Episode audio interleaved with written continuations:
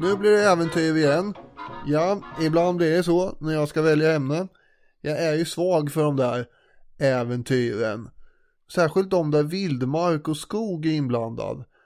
Eller snarare situationer där naturen sväljer den lilla enskilda människan. Där människan, ofta en hjältetyp, bestrider de onda människorna och tämjer naturen till sin fördel under processen. Det är Robin Hood-syndromet, att romantisera allt det där. Men för mig är det inte bara Robin Hood.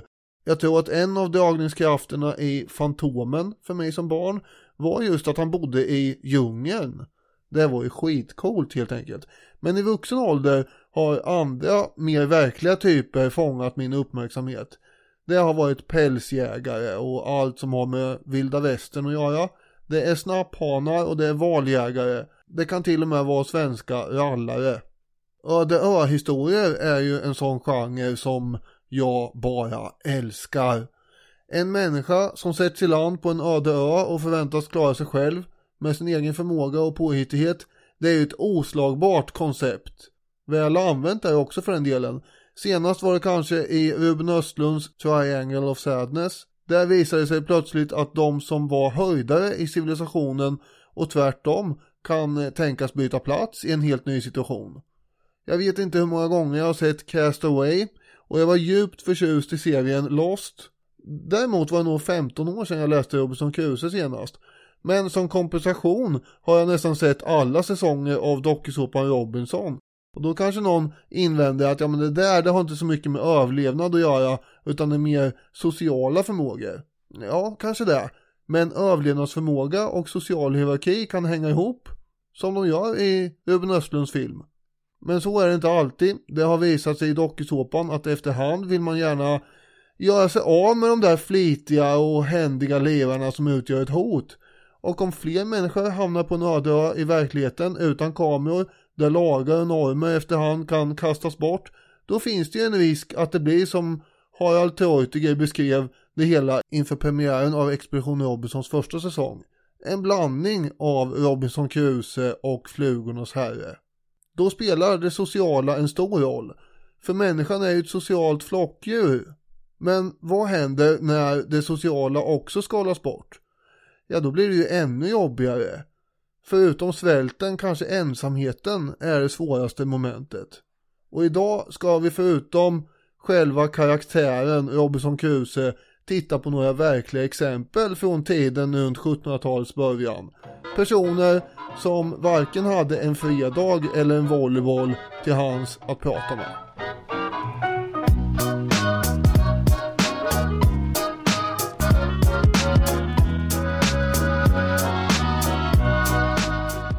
Ni är varmt välkomna till Historiepodden som alltså ger sig ut på okänt vatten och går i land på okända öar. Eller något i den stilen. Någonting i den stilen ja. Mm. Vi kommer ju till det vad det lider, men den här genren som du beskriver kallas ju Robinsonader. Och som handlar om en person, eller en liten grupp som i Flugornas herre, som dels ska överleva och eh, ofta upprätthålla någon slags civilisatorisk nivå också. Som Robinson Crusoe gör i Daniel Defoes mycket, mycket, mycket kända roman. Vad har du för relation till Robinson Crusoe då? Du fick ju höra lite om min fascination här i inledningen, men hur ser det ut för dig som är svensklärare och allt? Jag bollar tillbaka frågan direkt bara. Har du någonsin läst hela romanen Robinson Crusoe? Alltså, inte en så här förkortad version för, för ungdomar. För det har aldrig jag gjort. Jag har aldrig satt mig ner med hela Daniel Defoes roman och dragit mig igenom den. Det minns jag inte, men eh, nu när du säger så här så har jag en känsla av att det nog inte är hela då. Det kanske är så att eh, jag har läst en kortare version. Alltså jag, jag kommer inte ihåg det här riktigt. Och jag var inte beredd på att få frågan tillbaka direkt till mig själv här när jag hade frågat dig. Ja, nej men för jag blev bara nyfiken på det. Det här är ju ett portalverk i litteraturhistoria. Vi har ju tidigare gjort avsnitt om eh, Don Quixote, Cervantes klassiker, den kanske allra första romanen, även om Robinson Crusoe ofta utnämns till eh, samma sak, den första romanen. Vi har gjort eh, ett gammalt avsnitt om Dante och hans Inferno. Och så, men nu är vi verkligen peak litteraturhistoria och inte bara i Castaway eller Lost, som är såklart filmer och serier som jag också älskade. Och när Lost kom, det var ju den bästa tv-serien man har sett eh, någon gång. Jag har pratat om Stig Dagermans roman som heter, heter den De dömdas ö? Som är eh, också en Robinsonad om ett gäng som blir skeppsbrutna och som har lite så här konstiga Lost-känslor. Det är också en, en riktig, kanske Stig Dagermans bästa roman, i alla fall en av hans märkligaste romaner. Och, och överlag den här genren, nu, nu är vi inne på det, men eh, The Martian, filmen med Matt Damon är ju en superbra Robinsonad också. Just det. Det hade jag inte ens tänkt på. Men det är vi ju. Och, och av någon anledning, jag gillar ju sådana också. Med människor som är eh, lost in space, eller på att säga. Ja, det är ju precis samma berättelse. Bara det att Ja. han ska lära sig odla, eller han måste kunna odla potatis på Mars. Och, och det är ju också fängslande. Det tycker man ju med bra grejer. Och sen går det där åt skogen för, nu ska vi inte spoila för mycket här, men det, det, det går åt skogen kan man säga. Så Ja. att jag tror att både du och jag och egentligen alla som har vuxit upp i den kultursfär som vi har vuxit upp i mer eller mindre gillar Robinsonader för det är en av våra grundläggande berättelser. Låt oss då gå in på detta.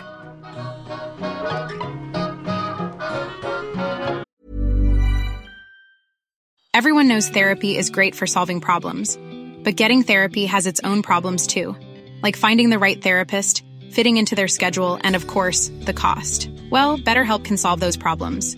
It's totally online and built around your schedule. It's surprisingly affordable too. Connect with a credentialed therapist by phone, video, or online chat, all from the comfort of your home.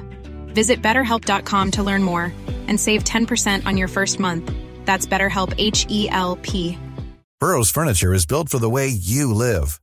From ensuring easy assembly and disassembly to honoring highly requested new colors for their award-winning seating, they always have their customers in mind. Their modular seating is made out of durable materials to last and grow with you.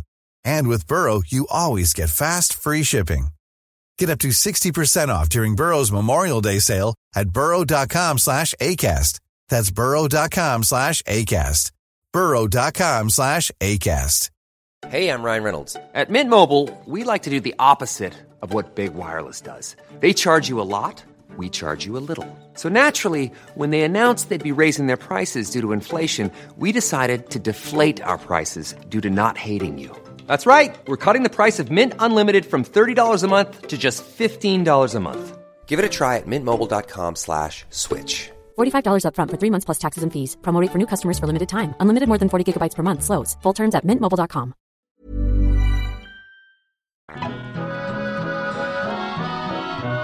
Boken, eller romanen Robinson Crusoe, kommer alltså ut 1719.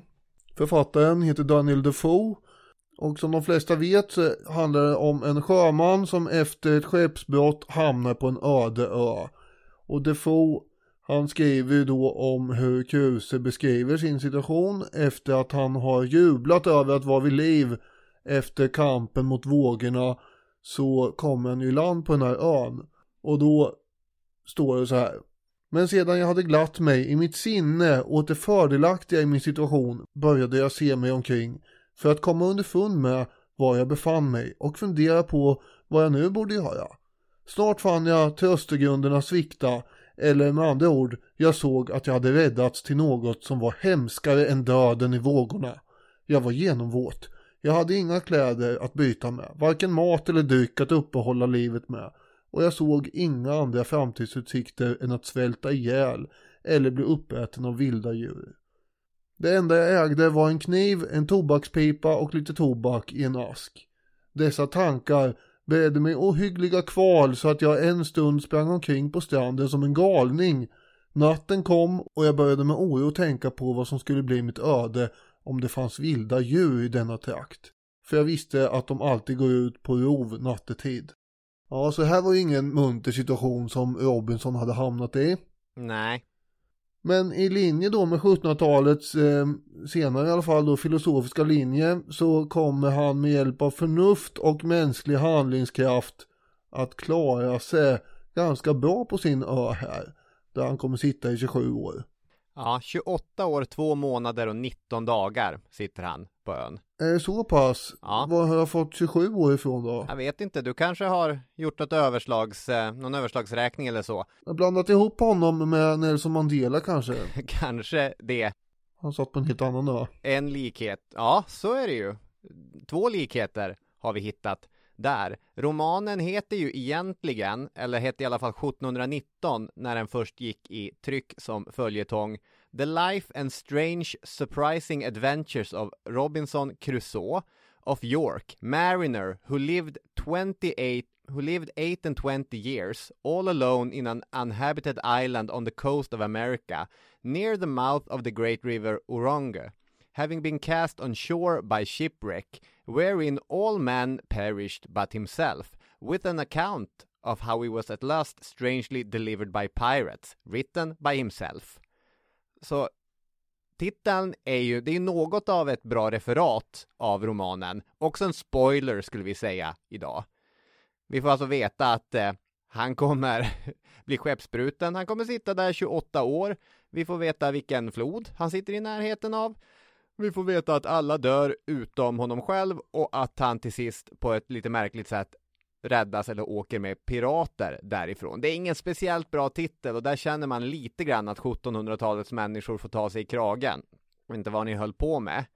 Innan han spolas i land där också så får vi ju veta att han blev sjöman mot sina föräldrars råd. Gå inte till sjöss. Och efter att nästan ha strukit med under sin första resa så skulle han bli sjöman av ordentligt snitt. Vi får veta att Robinson Crusoe på väg till Afrika fångades och såldes som slav. Men att han flydde och dök upp i Brasilien. Och så sen hamnade han i storm. Och så hamnar han på ön.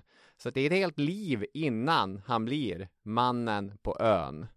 Och förutom allt praktiskt, det som du var inne på, så är det också mycket andlig reflektion som han hänger sig åt. Det är väl framförallt det som brukar arbetas bort i modernare bearbetning man är mer Mm. intresserad av Robinson Crusoe äventyrsromanen än Robinson Crusoe den kristna romanen. Apropå just där då, det praktiska så är det ju att han bygger hyddor, tar koll på getter som tydligen finns där och så syr och lagar han kläder av getskinn och han skriver dagbok och bygger och ber förstås då och odlar och fixar och donar. Och det här blir ju en braksuccé som bok. Mm, det blir det. En sägning som kanske gäller många titlar i och för sig men som ändå har sagt som Robinson Crusoe är ju att det är den mest lästa boken efter Bibeln. Ja, så kan det ju vara. Det där är ju helt omöjligt att, att kontrollera. Det är Mm. ju definitivt ett av eh, förslagen. Du skickade en essä som Frans G. Bengtsson skrev 1933 om Robinson Crusoe till mig och i den skriver Bengtsson att vi riskerar knappast att träffa på någon människa över 12 som inte läst Robinson. Jag tänkte vi kan ställa oss frågan, tror du att Frans G. Bengtsson hade rätt 1933? Och hur rätt tror du att Frans G. Bengtsson har 2023? Jag har en eh, tanke kring det här. Om man går ut idag på stan och frågar 10 random personer över 12 år så är det nog så att man ska vara glad om man eh, får 3-4 stycken som har läst Robinson idag tänker jag Mm. av eh, 10. Jag skulle vara nöjd med två. Men det är väl, det här kan ju du svara på, men visst är det så att man ändå eh, tar sig igenom den här boken i skolan? Borde jag i alla fall, eller? Ja, alltså Robinson Crusoe är ju en av romanerna som kanske till exempel Stevensons Skattkammarön och, och några andra som i, i kraftigt bearbetade versioner har blivit ungdomsböcker som man kanske läser i mellanstadiet eller på sin höjd högstadiet. Och eh, Mm. där tror jag en och annan verkligen fortfarande har läst Robinson Crusoe. Men jag är lite skeptisk till hur många det faktiskt är. Okej, ja. Det finns ju också det här som, som vi kommer komma till att eh, Robinson Crusoe ligger sämre i vår tid än vad den ligger i 1700-talets upplysningstid eftersom hela den här beskrivningen av, av infödingarna och, och framförallt det civilisatoriska projektet som är hans tjänare Freda inte riktigt rimmar så bra med 2023 och de böckerna man ger 12-åringar. 1932, året före Bengtsson skrev eh, den här essän, eller han kanske skrev det 32 i och för sig. Den gick i tryck 33. Ja, precis. Eh, men då var det i alla fall 300 år sedan Robinson Crusoe föddes. Mm. Eh, och då menar jag inte romanen utan karaktären. Vi vet ju det här eftersom romanen börjar just med att nämna årtalet som Robinson föddes och det var då 1632. Och Bengtsson påpekar att årtalet och Robinsons familjerelationer det återges ju som om det vore något slags uppslagslexikon det här. Han var ju förtjust i det här med detaljer, Defoe. Mm. Och eh, man är ju inte särskilt bortskämd med dateringar när det gäller sådana här fantasigestalter annars. Vilket Bengtsson också påpekar. Och eh, det här går ju att förklara då med Defoes förkärlek för sånt här. Han använder siffror hela tiden nästan. Och eh, Defoe har också kallats för den första moderna journalisten och sånt där. Mm. Han var ju väldigt produktiv och skrev om allt möjligt. Religion och politik och historia och handel och resande och Karl XII skrev han om och kyrkofäder och sjörövare och medicin och jordbruk och ditten och datten. Men det han var mest skicklig på enligt Bengtsson det var ju då att ge intryck av att alltid leverera just fakta. Mm. Och Bengtsson skriver den fulländande journalisten måste otvivelaktigt besitta många färdigheter, mer eller mindre svåra och sällsynta, men en är säkert den viktigaste. Det han skriver måste se ut som om det vore sant. Det räcker inte att det verkligen är sant, vilket naturligtvis ofta nog inträffar. Det måste också se så ut. Och 1932 var det också 100 år sedan Goethe dog. Varför då Bengtsson passar på att jämföra Goethe med romankaraktären Robinson Crusoe. Ja. Och så skriver Bengtsson. Det naturliga för en människa är att ha läst Robinson och att inte ha läst Goethe. Ty om vi råkar på någon person som talar om för oss att han läst Goethe blir vi förvånade och undrar genast varför. Har det skett av yrkestvång? För en avhandlings skull eller för att hålla ett föredrag? Vägande skäl bör finnas för en så anmärkningsvärd handling men vår förvåning skulle vara av samma art fast större om någon talade om för oss att han inte läste Robinson och återigen skulle vi fråga varför. Det vore ett faktum som omedelbart skulle tarva en förklaring. Någonting avgjort, abnormt och från vanlig mänsklig synpunkt svårbegripligt. Ja, eh, så, så tolkar han det då på 30-talet. Och sen som sagt att det skulle vara svårt att hitta någon över 12 år som inte hade läst. Nej. Men nu får vi veta då att eh, man ska vara glad om man hittar två stycken enligt dig. Av tio. Alltså här sitter ju jag och eh, precis som Bengtsson gör talar utifrån magkänsla i och för sig. Ja, och jag var ju ganska nära eh, dig när jag sa 3-4. Ja, så är det ju. 1933 också. Jag tänker att Frans G. Bengtsson i början eller mitten av 30-talet lite grann pratar utifrån de kretsar som han själv är van att röra sig i. Nu är jag medveten om att även inom arbetarklassen så fanns det en, en viktig och framlyft bildningstradition. Men jag har ändå lite så här intrycket att när jag har stått i gamla bokhyllor och kollat på så här billigt utgivna klassiker att det inte alltid alla de böckerna ens har sprättade sidor. Så en och annan tolvåring som inte hade läst Robinson Crusoe sprang det nog ändå omkring på Stockholms, Söderköpings och Arvidsjaurs gator där. Säkert. Men, men det här får ju ändå sägas vara en, eh, en pionjärbok inom äventyrsgenren.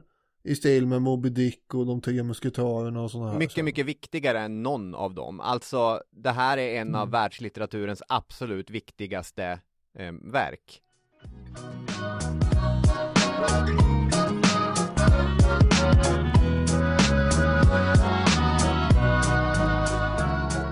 Du sa att Daniel Defoe skrev om väldigt många olika saker. Det gjorde han. Han var engelsk författare, som du sa, journalist och redaktör. Och han levde efter devisen själv är bäste dräng. Om man kan, som litteraturvetaren Håkan Trygger gör i en film från Utbildningsradion som jag har visat för mina elever kanske 200 gånger. konstatera att i perioder så skrev Daniel Defoe allt i sin egen tidning The Review. Han skrev artiklarna, han skrev insändarna, han skrev svaren på insändarna också. Rubbet! Eh, Det, det här kan väl inte vara normalt? Nej, det kan det inte vara, men det är ju rationellt på det sättet att det blir inte så stora personalomkostnader om du gör allt själv. Daniel Defoe kan göra allt detta eftersom han är en driven och begåvad människa, men han kan också göra det som en följd av 1500-talets revolutionära uppfinning, tryckpressen. Och hur den nu 200 år senare, eller 150 år senare, har omformat samhället och han kan göra det eftersom han är verksam i det land i Europa som bäst har en fungerande ekonomisk modell för det skrivna och lästa ordet. England. Mm. Ökad läskunnighet, inte minst inom grupper med eh, ett visst kapital, innebar att det fanns en marknad för att sälja tidningar och böcker. Det här möjliggjorde att tryckerier och förläggare, samt inte minst författare då, kunde skapa en slags fungerande symbios. Man skrev böcker, man tryckte böckerna, man sålde böckerna och så läste folk böckerna och köpte böckerna. Det behövs ju för att en bokmarknad ska finnas och fungera. Och utvecklingen inom litteraturen under 1700-talet tycker jag är väldigt intressant. För nu tar borgerligheten kommandot, som de med tiden även skulle komma att göra politiskt. För romanen, det är en borgerlig genre. Litteraturen går alltså från att domineras av det offentliga utrymmet, teatern, till det privata utrymmet, till hemmet. I absolut bästa fall så trycker man in några lämpliga lirare i en litterär salong och det är så nära offentligheten man kommer. Det är klart att det finns dramatik och offentlig litteratur även på 1700-talet, men det är ändå en mycket tydlig rörelse som sker. Och den roligaste kursen som jag läste på litteraturvetenskapen när jag var student, det var den litteratursociologiska. Det är då en inriktning inom litteraturvetenskap som undersöker samhället i litteraturen, litteraturen i samhället och litteratursamhället. Vad betyder det? Alltså hur samhället skildras i de här böckerna, i den här texten, hur samhälleliga idéer skildras genom litteraturen och vilka ramar som författarna, förläggarna och läsarna verkar inom. Och det är den här sista tredje frågan som jag tycker är relevant att sätta fingret på här. För om det inte vore för den specifika bokmarknad som fanns i England under perioden, då hade det aldrig blivit någon Robinson Crusoe. För de yttre ramarna verkligen styr innehållet i de här berättelserna. Det här är hyfsat enkelt att reda ut. Robinson Crusoe är skriven för att gå hem ibland de breda läsande lagren i det tidiga 1700-talets England. Som du sa, 1719 går den i tryck för första gången. Och det som Daniel Defoe, eftersom han är ett, eh, jag vet inte, i något avseende är han ju ett geni. Då tittar han på, vad gillar människor att läsa? Jo, det finns två genrer som är väldigt populära. Det är den religiösa litteraturen och det är reselitteraturen. Kan man göra något av det här till kanske en kombination? Ja, exakt. Och det där första inslaget går de flesta moderna läsare förbi, inte bara för att det ofta är det som stryker på foten i bearbetningar, men vi är inte så öppna för det här äh, religiösa tänkandet och så, utan vi tycker att resinslagen och äventyrsinslagen är det som utgör romanen. Och det är den aspekten som har gjort den odödlig. Den är också formerande för äventyrsgenren som egentligen kommer under 1800-talet men verkligen lånar mycket tydligt från Robinson Crusoe. I samma UR-film som jag tidigare nämnde så gör de också poängen att stilen i Robinson Crusoe den är anpassad för snabb och effektiv läsning. Det är en mycket tydlig jag-berättare. Den skeppsbrutne Robinson berättar ur jag-form. Förvisso så ser han tillbaka på sina äventyr istället för att uppleva dem i realtid.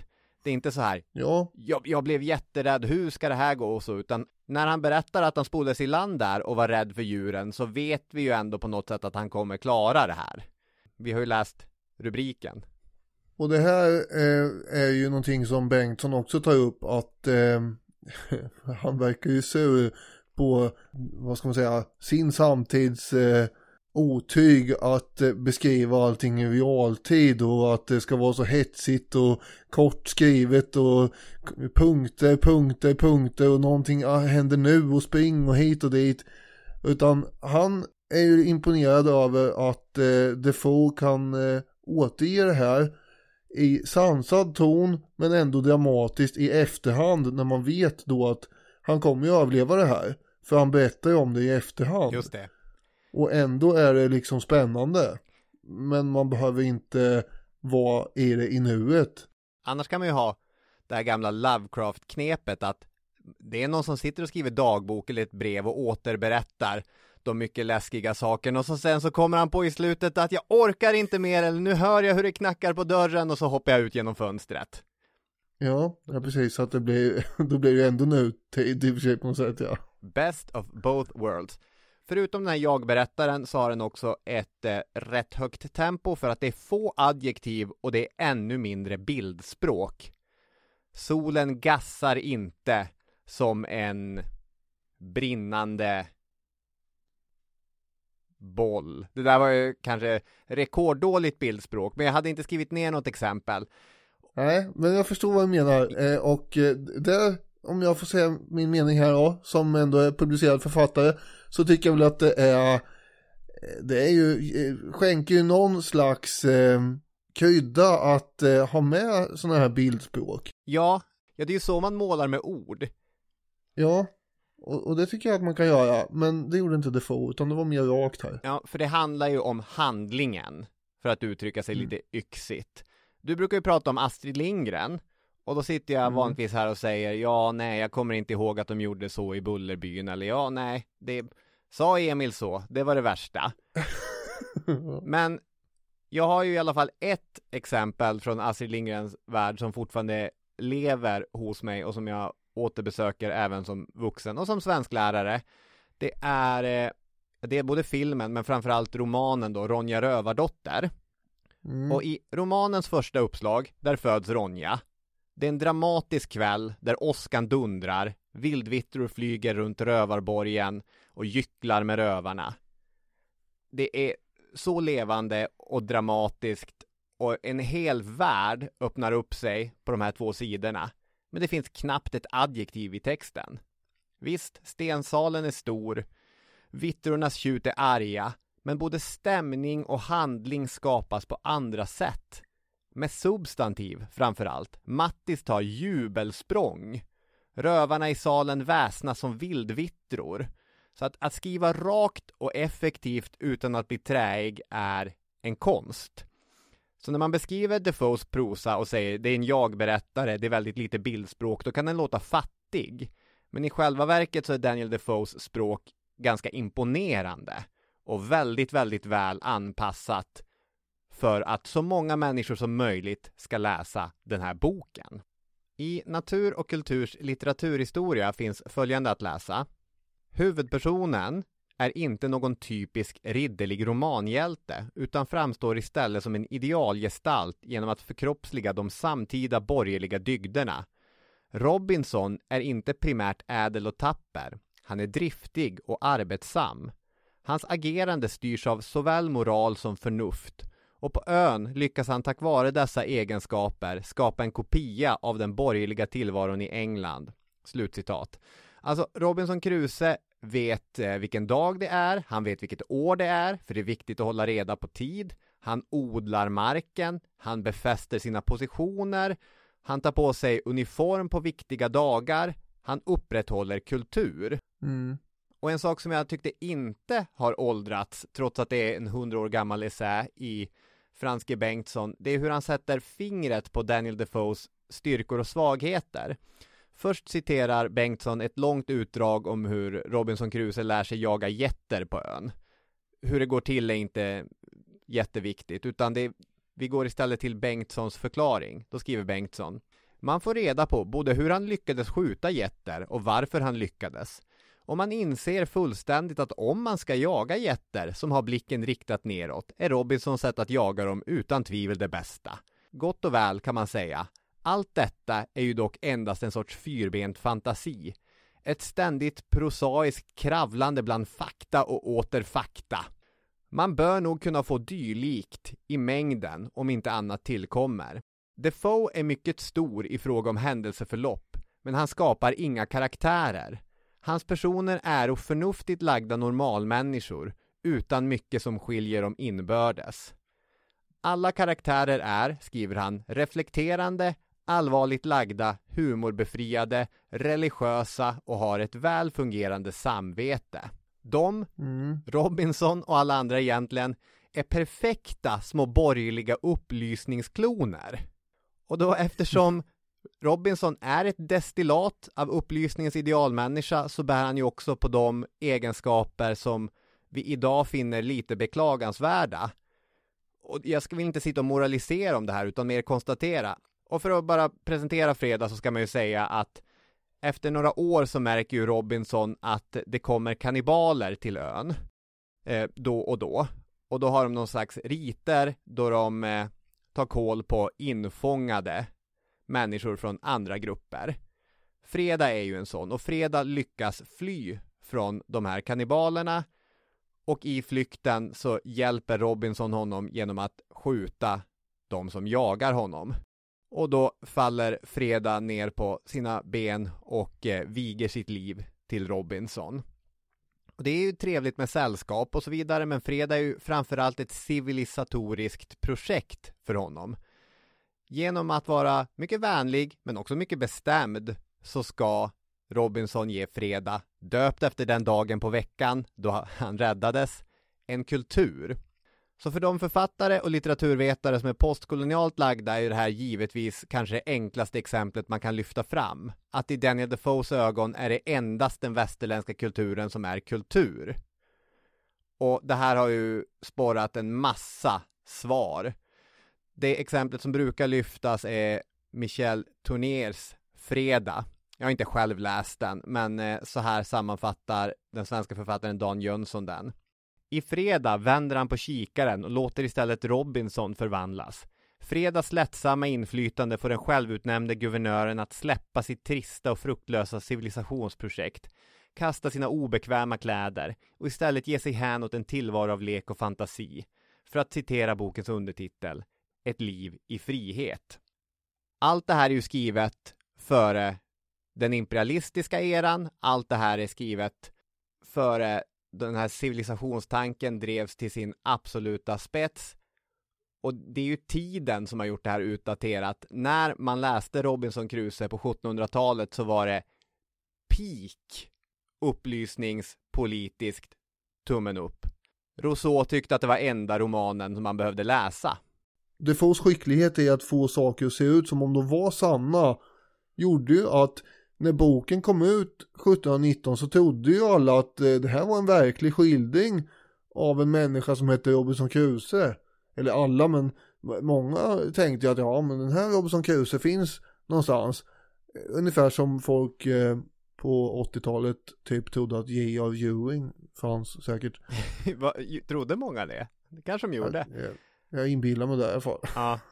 Dallas pratar du om nu. Ja, Sen får man ju säga att när den här gick som följetong i The Review och hade den här långa titeln som jag läste tidigare som avslutas med Written by himself. Det ger ju också intrycket av att den är skriven av, av honom själv. ja just det. Men så här får man göra i romaner förstås. Eh, För det är ju en roman. Det är en roman. Och eh, här har ju dock förebilder förekommit eh, och även efterbilder. Och eh, det är människor på haven, det är skeppsbrott som inträffar och eh, som måste rädda sig från eh, liknande situationer som Robinson Crusoe råkar ut för. Och nu ska vi prata lite om eh, de här historiska förebilderna och eh, åtminstone en efterbild eller vad man ska säga. Mm.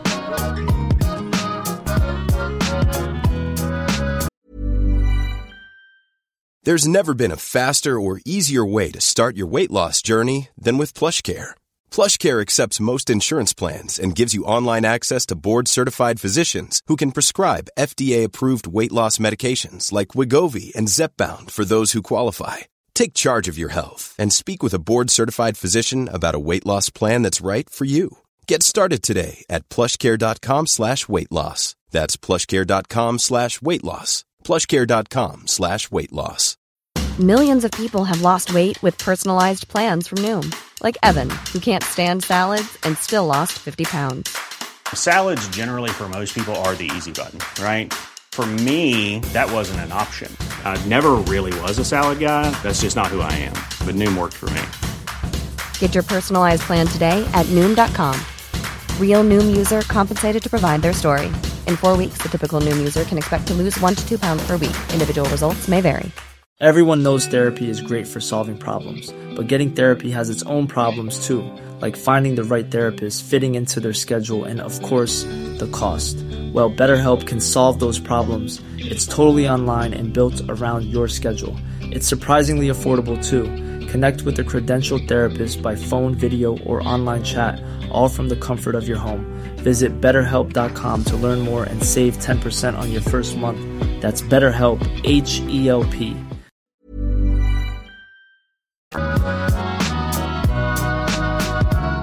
–1712 publicerar sjökaptenen Woods Rogers en resebeskrivning där han då berättar om hur hans fartyg har räddat en skeppsbruten man på en öde ö och det hela har då inträffat tre år tidigare, det vill säga 1709. Det är tio år före det att Robinson Crusoe kom ut och eh, Rogers har då träffat på en man som eh, heter Alexander Selkirk, en skotte. Mm. Selkirk hade bytt namn från Selkirk till Selkirk. Han föddes 1676 i en fiskeby. Mm. Sjunde sonen till en skomakare. Jag vet inte om han var sjunde sonen till en sjunde son, eller det var väl mycket osannolikt. Men det finns ju, i alla fall på Irland och på Skottland tror jag, en vidskepelse som säger att om du föds som den sjunde sonen, utan döttrar insprängda, till en far som i sin tur var den sjunde sonen, så kommer du ha övernaturliga krafter. Både Iron Maiden och White Stripes har, har låtar om det här. Så eventuellt så har vi här en, en sorts magisk karaktär i Selkirk, Selkirk. Sannolikt inte, men han kommer leva ett mycket dramatiskt liv. Mm, och oavsett, och visst det vore trevligt med magiska krafter och så, men är man då den sjunde sonen till eh, en skomakare som i sin tur kanske bara är sjätte sonen då, Mm. säger vi, till någon annan, då, då är man ju bara en vanlig lirare och man kan ju inte sitta och vänta på att ett gäng tunnland mark ska bli ens egendom i framtiden. Nej, det är inte ens säkert att man kan bli skomakare. Man kan inte ens bliva vid sin läst. Nej, så det blir en stökig uppväxt det här. Och han uppfattas ju just som stökig också. Och de kyrkliga ledarna försöker få ordning på grabben. Men det verkar inte ha gått så bra. Och eftersom det inte är någon kunglighet direkt vi pratar om här så finns det lite luckor om man säger så i livsberättelsen. Men runt 30-årsåldern så har han i alla fall eh, sedan länge hittat sin uppgift i livet som sjöman. Troligen är det så att han inte blir sjöman vid 30 års ålder utan han har nog varit det innan. Hur som helst så mönstrar han då på ett av två fartyg i en expedition som ska resa från Irland 1703 med kurs mot Söderhavet. Och så pågår ju det spanska tronföljdskriget vid det här laget också. England är i krig med Spanien och eh, uppgiften är att kapa fartyg på deras last. Alltså man ska erövra fiendens eh, handelsfartyg helt enkelt. Och ena fartyget som eh, reser iväg här heter St. George och där heter kaptenen William Dampier. Och andra fartyget heter Kink Porch och den kaptenen där heter Charles Pickering. Och det är på det skeppet som Selkirk är styrman då. Just det.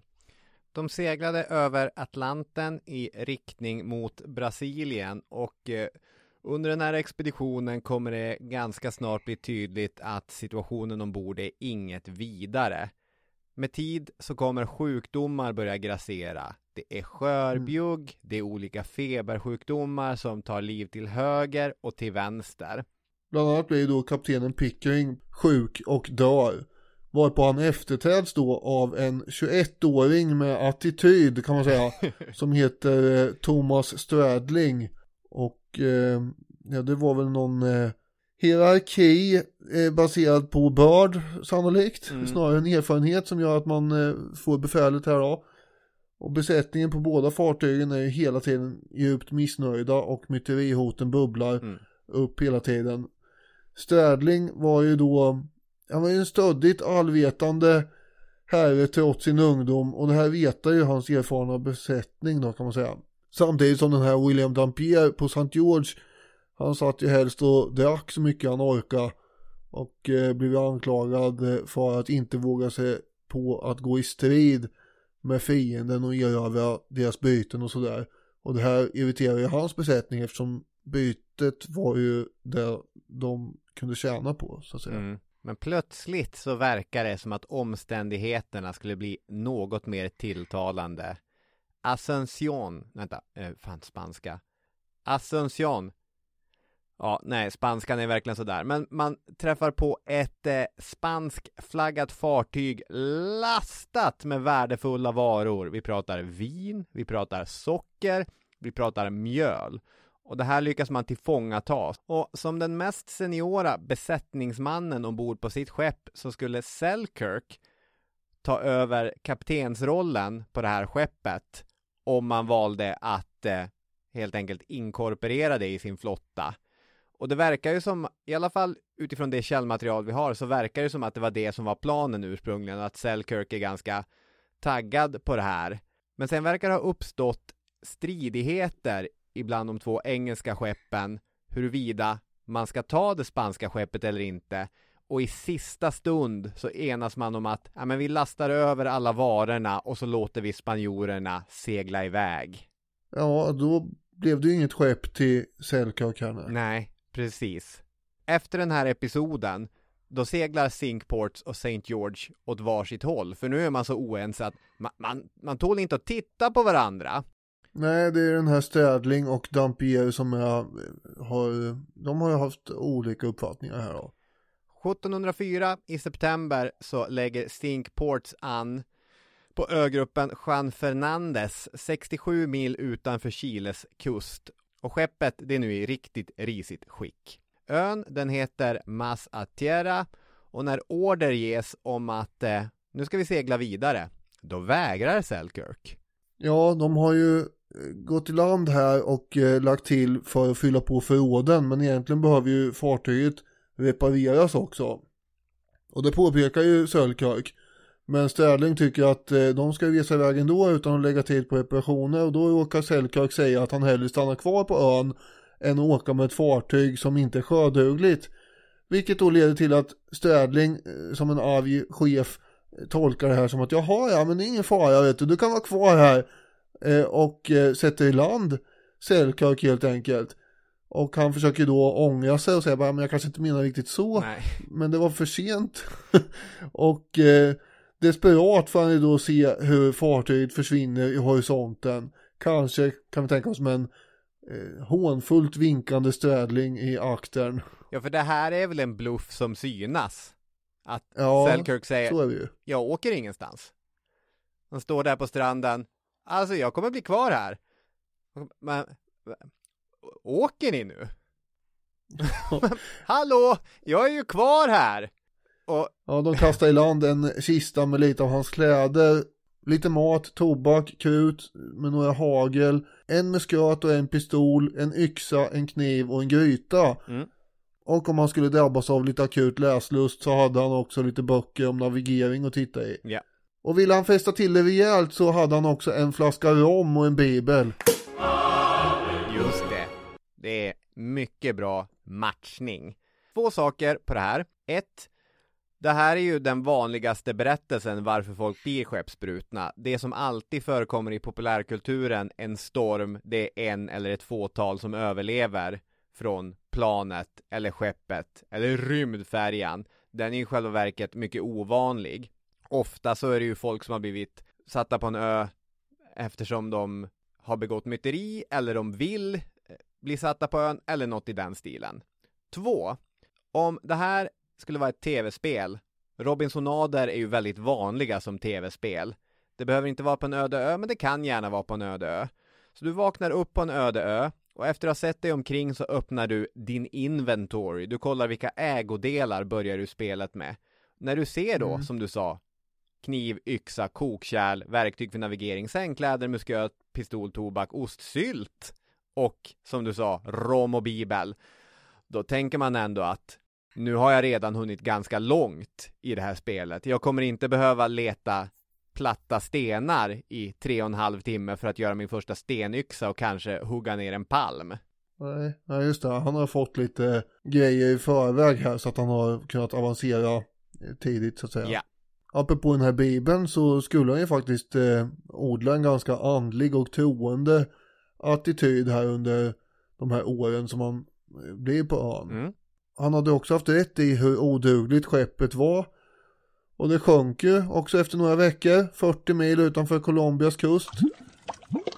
Och de få som överlevde fångade spanjorerna upp, bland annat då Stradling för övrigt. Och sen fick de sitta i fängelse hos spanjorerna i fyra år. Men det här slapp ju då Selkirk eftersom han satt och tryckte på den här ön istället, ovetande om allt det där. Han hade ju i början övervägt självmord, men eh, sen tog väl Robinson Crusoes anda över på något sätt. Den här självbevarelsedriften och dådkraften. Mm. Så han börjar bygga. Han bygger två hyddor på en kulle.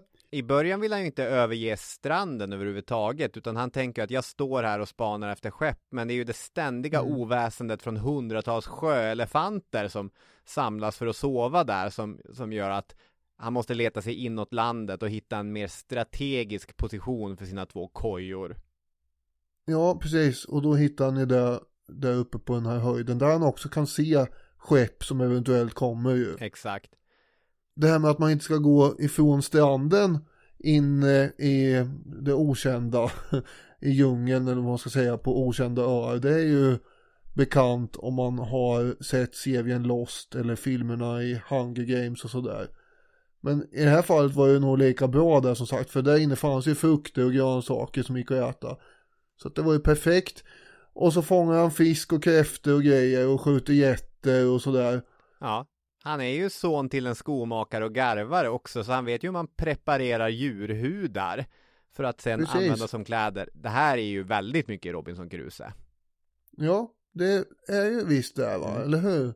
Och eh, när det kommer till civilisationsprogrammet, förvisso har han ju ingen fredag som han kan göra till en äkta människa inom citattecken, men det finns ju vilda katter på ön som han kan Mm. locka och pocka på och så lär han dem att jaga råttor kring hyddorna. Ja, för det behövs. Råttor finns nämligen mycket av. Det där har jag sett olika uppgifter på om det är vildkatter eller om det är så att eh, de slänger i land några katter åt den där när han blir ilandsatt. Jag vet inte, men eh, det blir ju som att de här katterna är hans eh, Wilson i alla fall. Det är hans volleyboll. Ja, Ja. precis. Och det är jättebra att du markerar för olika uppgifter. Om, om man bara ska lyfta fram det här som en ren Robinson-berättelse så är det ju ännu mer tilltalande om han lockar till sig vilda katter. Ja, visst.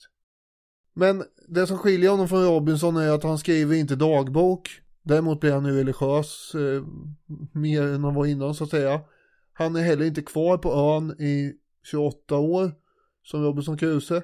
Men däremot i fyra år och fyra månader mellan 1704 och 1709. Mm. Under den här perioden så är det också två gånger som det kommer fartyg till ön. Mm. Men det råkar ju vara spanska skepp det. Nej. Och, och det vore ju vanskligt att ge sig till känna inför dem som troligen direkt skulle gripa honom och eh, minst sätta honom i fängelse om inte avrätta honom på något sätt. Mm. Han gömmer sig i ett träd Ja det gör han ju. för att komma, det är ju en lite kul detalj ändå. Hade det här varit en Hollywoodfilm eller en äventyrsroman så kan vi ju se framför oss en, en vild jakt ibland träd och snår och buskar där Selkirk slutligen lyckas hitta ett gömställe och klättrar upp i det där trädet. Det behöver inte ha varit så dramatiskt, men han gömmer sig i ett träd. Ja. Det är ju det spanska tronföljdskriget som pågår och det gör det ända fram till 1714. Det här avhandlar vi delvis i avsnitten om Marlborough 385 och 386. Men att kriget pågick, det kunde ju egentligen inte Selkirk veta här, när han har suttit där i flera år. Nej. Det kunde ju vara slut, men det kunde ju pågå och ja, han visste inte det var bäst att liksom inte eh, visa sig för de här spanjorerna. Förutom då vid det här tillfället när han blir jagad, då såg de ju honom ändå. Just det. Det här påminner ju lite om eh, alla de här japanerna som satt på olika öar i 20-30 år efter andra världskriget och inte visste att det var slut. Just det. Och höll på att skjuta på folk. Det var, det var det jag försökte komma in och, och påpeka också, så Jaha. att det kanske var en väldigt uppenbar passning, men, men det gör det ju, absolut. Ja, okej. Du var på väg in där också alltså. Ja. De måste ju också ha levt Robinson-liv där i grottorna och... Ja, just det. Det kan man säga. Ja, apropå det, de har ju också då de här japanerna levt någon slags Robinson-liv. Isolerade. Ja, ja verkligen. Det, det är moderna Robinson-berättelser. Vilka spaningar vi kommer med här. I februari 1709 så kommer fartyget Duke till ön under kapten Woods Rogers. Han som sen då tre år senare skriver den här texten om Selkirk. Mm. Och i magasinet Tidernas största äventyr står det följande. Landstigningsbåtens förvånade besättning hälsades välkomna av en halvgalen, hårig Selkirk, klädd i getskinn. Han var upprymd och hade nedsatt talförmåga efter alla år ensam. Otroligt nog så var hans gamla kapten William Dampier ombord som navigatör och kunde gå i god för Selkirks identitet. Vilden, inom citationstecken, tog väl emot sina räddare som led i sviterna efter många månader till sjöss. Selkirk fångade getter och hämtade färska grönsaker åt dem. Så det var han som fick eh, försörja dem där just då. Mm.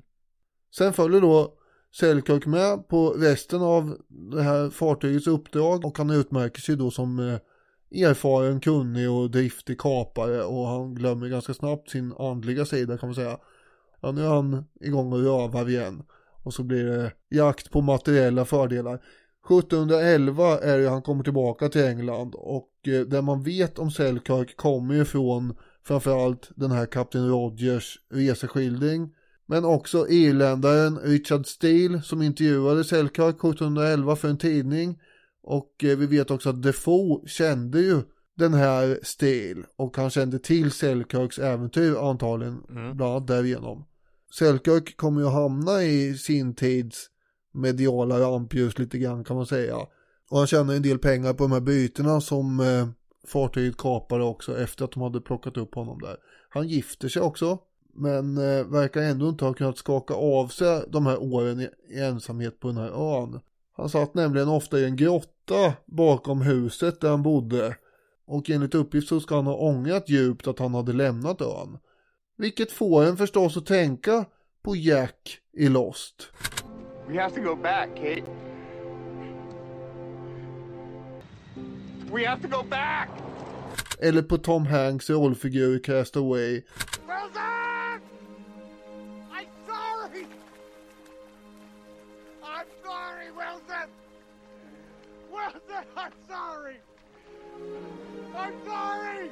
Som efter att han har räddats ligger på golvet istället för sängen och oupphörligt tänder och släcker en lampa och sådär. Mm. Jag tror inte att eh, Tom Hanks figur längtar tillbaka till ön.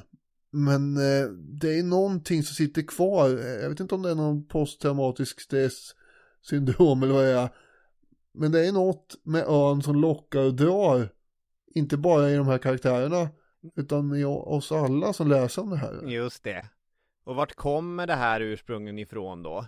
Ja, dels kan det ju komma från verkligheten såklart, men, men i avslutningen till Robinson Crusoe så åker ju också Robinson tillbaka till sin ö för att se vad som har hänt där. Och då har den ju blivit spansk. Och det finns ett slags, på samma sätt kanske som det finns i eh, Castaway, där livet ju pågått under de åren som Tom Hanks var borta och frun har gift om sig och allt sånt där så har ju livet pågått på Robinson Crusoes ö Mm. och ingenting är konstant utan allt är i ständig förändring på något sätt och jag vet inte hur tydliga parallellen är men eh, även Robinson längtar tillbaka till sin ö.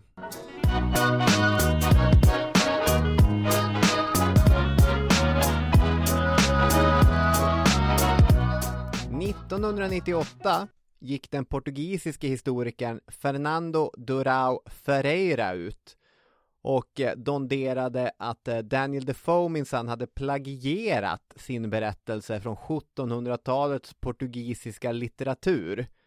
Och Ferreira menade att istället för att ha inspirerats av Selkirk ska det ha varit Fernau Lopes öde som låg till grund för Robinson Crusoe-berättelsen. Lopez, han strandsattes på eh, Sankt Helena efter att ha bannlysts för förräderi. Han tog där en javanesisk tjänare och eh, ska ha tämt en papegoja.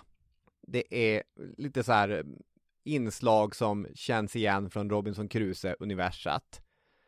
Lopez Mm. öde var känt även i England, där berättelsen hade översatts.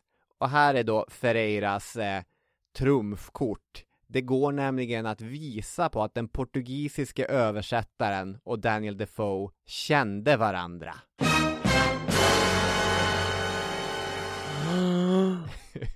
Oj, jaha, okej, nu får vi skriva om alltihop här.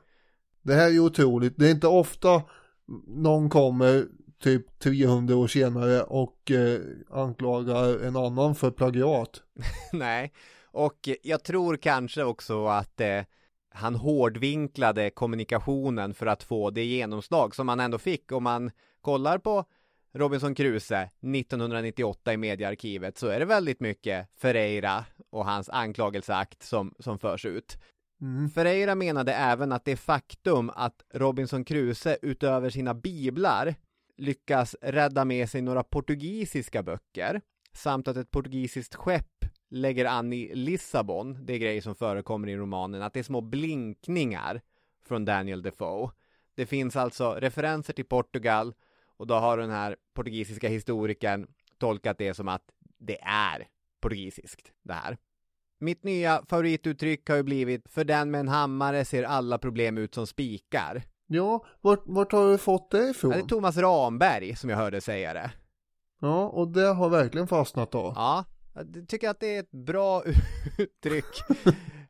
Eventuellt så är det så att en portugisisk historiker ser alla skeppsbrutna som eh, portugiser, eller att de liksom de här berättelserna påminner om de portugisiska berättelserna som är tidiga och har gemensamma drag. Men visst, han kan ju ha rätt.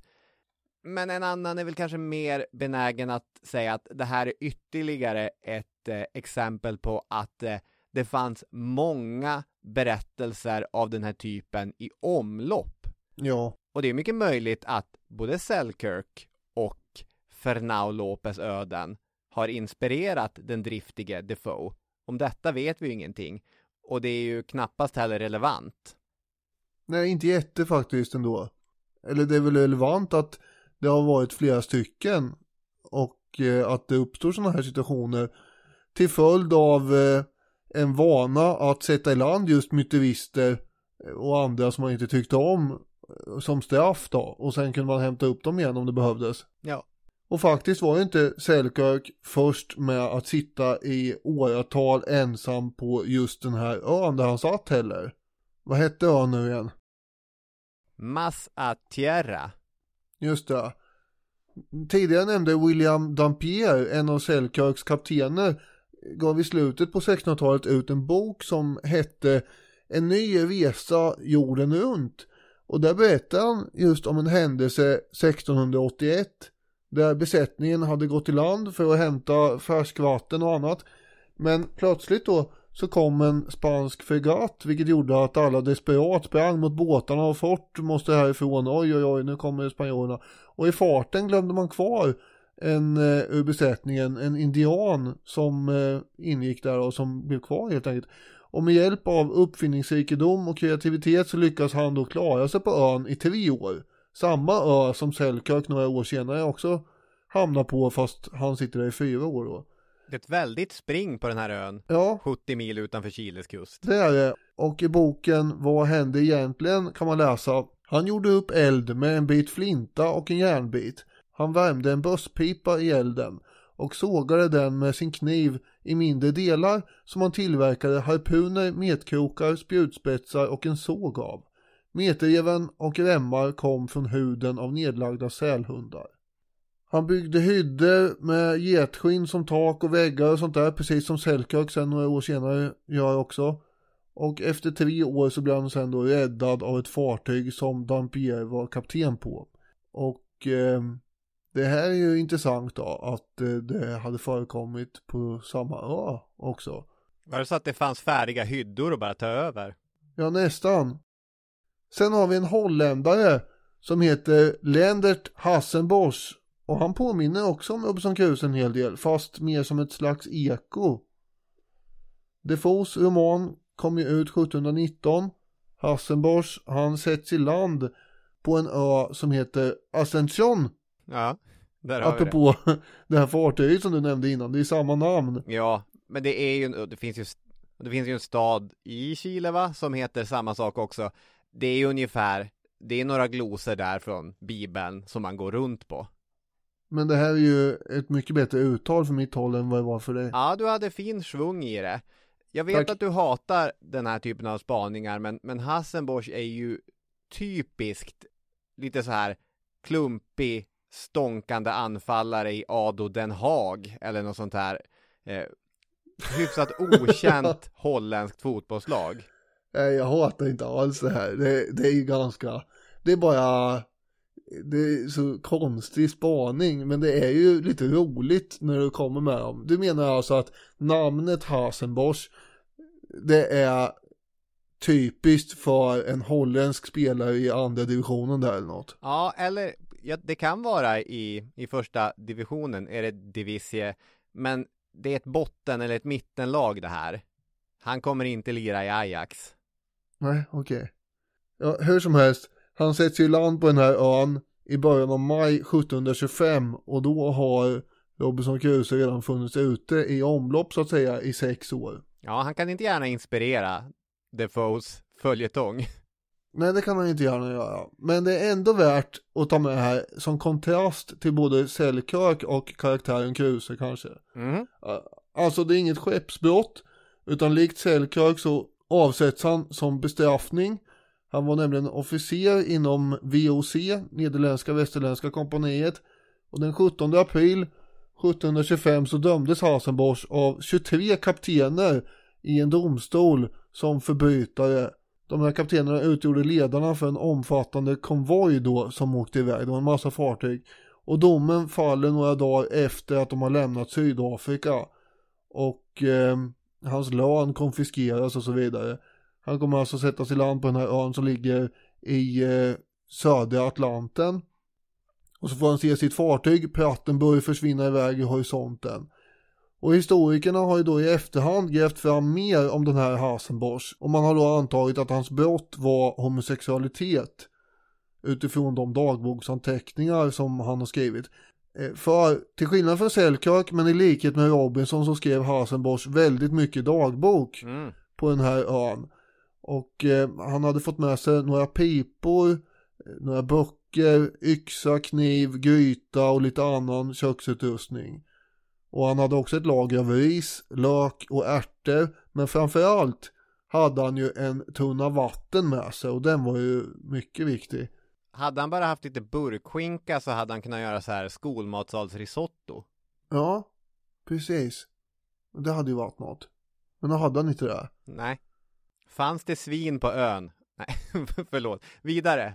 Nej, det fanns inte där. Och inte så mycket annat heller. Framförallt fanns det inget vatten, kommer man bli varse. Eller i alla fall inte mycket vatten.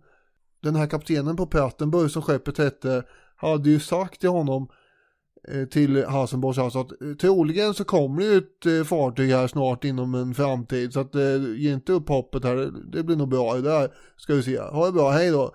Och eh, sånt kunde ju hända, så han hade nog hyfsat hopp i början här. Och så har vi då den allestädes närvarande William Dampier som, eh, ja den här killen som var glad i flaskan som du kommer ihåg och var kapten för Selkirk bland annat. Mm. Han hade då 1701, alltså före Selkirks öde övistelse också lidit skeppsbrott just på den här ön, Ascension. Det är ju helt otroligt. Men det hade han gjort i alla fall tillsammans då, han var inte ensam med en massa andra i sin besättning. Och på den här ön hade man ju då satt i land jätter för att ha som förråd att fylla på med färskt kött. Så att eh, det fanns jätter på den här ön och eh, Dampier och hans eh, kompisar de eh, satt ju på den här ön då i sex veckor och eh, höll på att leva öde öliv. och jagade getter innan de blev upplockade av ett förbipasserande fartyg. Så det hände ju alltså då och då att det kom fartyg förbi den här ön. Men är det därför som världshaven känns mindre än Stockholms skärgård just nu? Att eh, man återvänder till de öarna där man har implanterat jätter för att proviantera och ibland Ja. släpper man av myterister där också. Ja, så kan man nog säga att det är. Eh, Men det är ju alltså ingen, eh, apropå Castaway, det är inte med någon FedEx-regelbundenhet man åker förbi de här öarna, utan det är ju slumpartade strandhugg då. Så att man, har man otur så dröjer det ju länge innan de kommer. Men det fanns annat kött också, och det var ju då i synnerhet havssköldpaddor. Och de gick ju att tippa över på skalen och sen slog man ihjäl dem med yxan och sen hade man det här köttet då och eh, det kunde han då salta och använda fettet ifrån dem som lampolja och sådär. Och det får ju förbi många fåglar som häckar på den här ön vilket gav ett stadigt flöde av ägg också. Det enda han hade att elda med dock var ju ved som hade drivit i land för det fanns inte mycket som växte på ön och det skiljer ju ifrån både sällkörk och kusar och de hade ju mycket virke att jobba med i alla fall och Mm. grönska och så. Men som alla andra på en öde ö, sällkörk, kuse, Chuck Noland i Castaway och så vidare, så går Hassenbosch upp på en hög höjd för att eh, liksom kunna spana efter skepp och det gör han ju varje dag. Och i juni så börjar han då tappa tron på att ett fartyg i närtid ska dyka upp ändå och han skriver det skulle aldrig ta slut om jag skulle skriva ner hur ofta mina ögon söker sig ut över havet för att hitta en båt. Och hur min fantasi formar segel av minsta detalj och hur jag stirrar på det viset tills ögonlocken faller ihop och objektet försvinner. Och den 10 juni hittar han eh, till slut en källa med vatten mitt inne i ön. Och det är ju stor lycka då förstås. Och eh, det var verkligen på tiden för vattenreserven i den här tunnan hade minskat snabbt och han skriver Jag kan inte uttrycka den glädje och tillfredsställelse jag kände. Jag drack tills jag höll på att spricka och sedan satte jag mig vid källan och drack igen innan jag gick hem till tältet. Men den här källan är ganska opolitlig och eh, knappast oändlig och i slutet av juni så flyttar han närmare den här källan för att inte behöva bära vatten så långt. Men den kommer ju sina va. Och han har då redan haft anfall av hallucinationer, vilket säkert beror på vätskebrist ju. Och han menar på att demoner har slagit på honom och dragit i honom i näsan och grejer.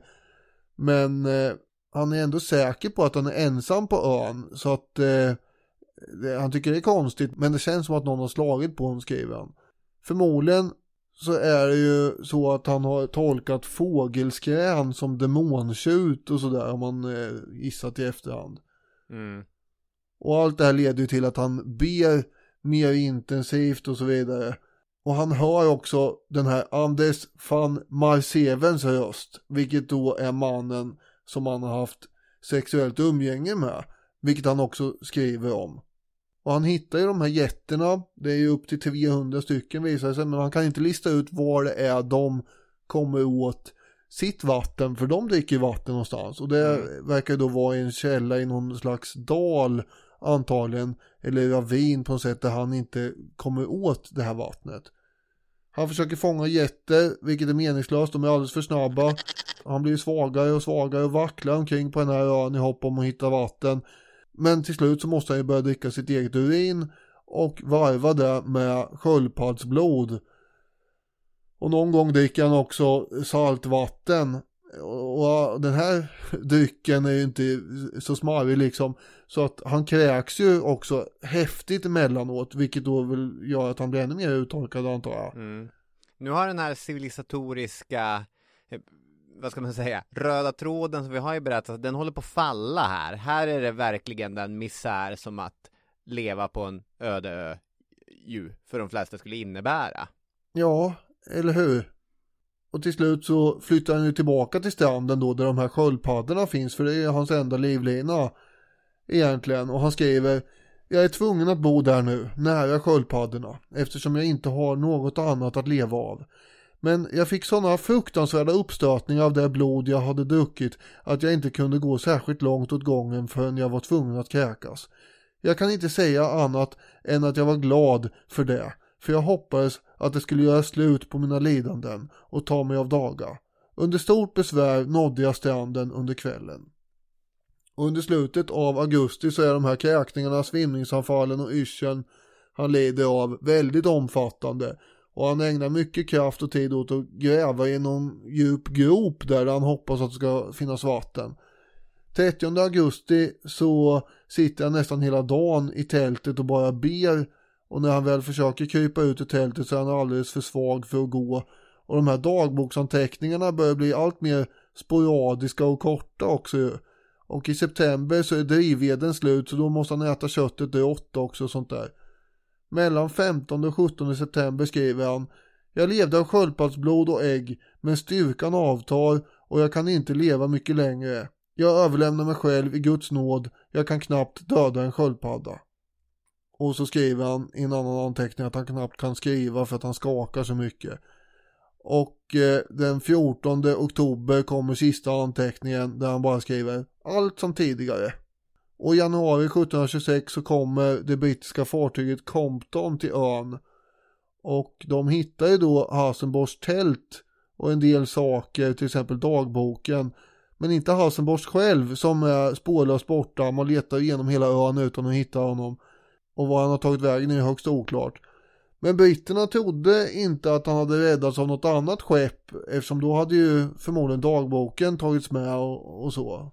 Och 1726 så publiceras Hasenborgs dagbok. Och den ges ut flera gånger faktiskt de närmsta åren. Och blir då som en del av den här vågen under 1720-talet kan man säga. Mm. apropå vågor om eh, skeppsbrutna. Den här dagboken är ju ganska omskakande läsning. Det är ju ingen roman och slutet är ju mer av en tragedi. Till skillnad från eh, Anders blir han ju nämligen inte räddad utan har ju då dött eh, någonstans på den här ön. Och tolkningen är ju förstås då att eh, ja, men det är Guds straff det här för han var ju sodomist. Och titeln är ju till och med Sodomy Punished. Och den tycks ju flera gånger också så eh, i en annan titel är vi ju ett exempel på himlens rättmätiga straff. Just det. Det var en eh, moralisk eh, läropenning där också. Bortsett från den aspekten av det så påminner det ju lite grann om eh, Örnen-expeditionen och eh, de anteckningar och brev som man hittar efter André, Fränkel och Strindberg också. Just det. Det påminner mycket om det ja. Jag tycker det är rimligt att ta upp eh, här eftersom det är i linje med väldigt mycket Kruse-tema. Mm. Ja, och eh, en eh, kanske nyttig påminnelse om att det blir inte alltid lyckliga slut när vi går utanför romanernas sidor. Det är inte alltid lyckliga slut i romaner heller för den delen. Men i Robinson Crusoe är det i något avseende det. Är det Bengtsson som skriver att man nästan önskar att man blir strandsatt på någon öde vid något tillfälle för att det verkar ju vara så mysigt och sådär? Det låter som, som Bengtsson, men jag tror han raljerar lite grann över Defoe där. Ja, det tror jag med, men, men man har ju lekt med tanken, det tror jag väl de flesta människor har gjort, att eh, hur ska man klara sig egentligen ja. om man hamnar där? Och då är, då är det inte Hasenborgs öde man får upp i huvudet direkt, utan man tänker att ja, men jag, jag skulle nog bli som en kruse och bygga hyddor och, och må rätt bra. jag tror det skulle gå katastrofalt för oss båda tyvärr. Ja, det tror jag med, men det är inte så det går till i mitt huvud säger jag bara. Nej.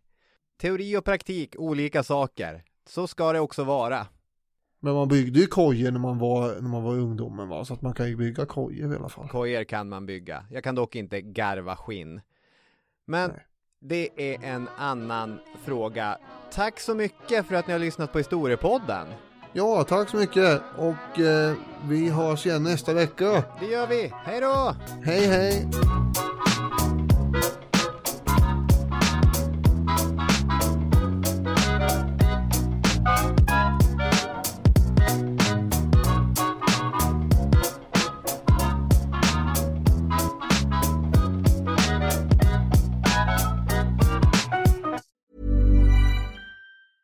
Planning for your next trip? Elevate your travel style with Quince. Quince has all the jet setting essentials you'll want for your next getaway, like European linen premium luggage options, buttery soft Italian leather bags, and so much more. And it's all priced at 50 to 80% less than similar brands. Plus, Quince only works with factories that use safe and ethical manufacturing practices. Pack your bags with high-quality essentials you'll be wearing for vacations to come with Quince. Go to quince.com slash trip for free shipping and 365-day returns.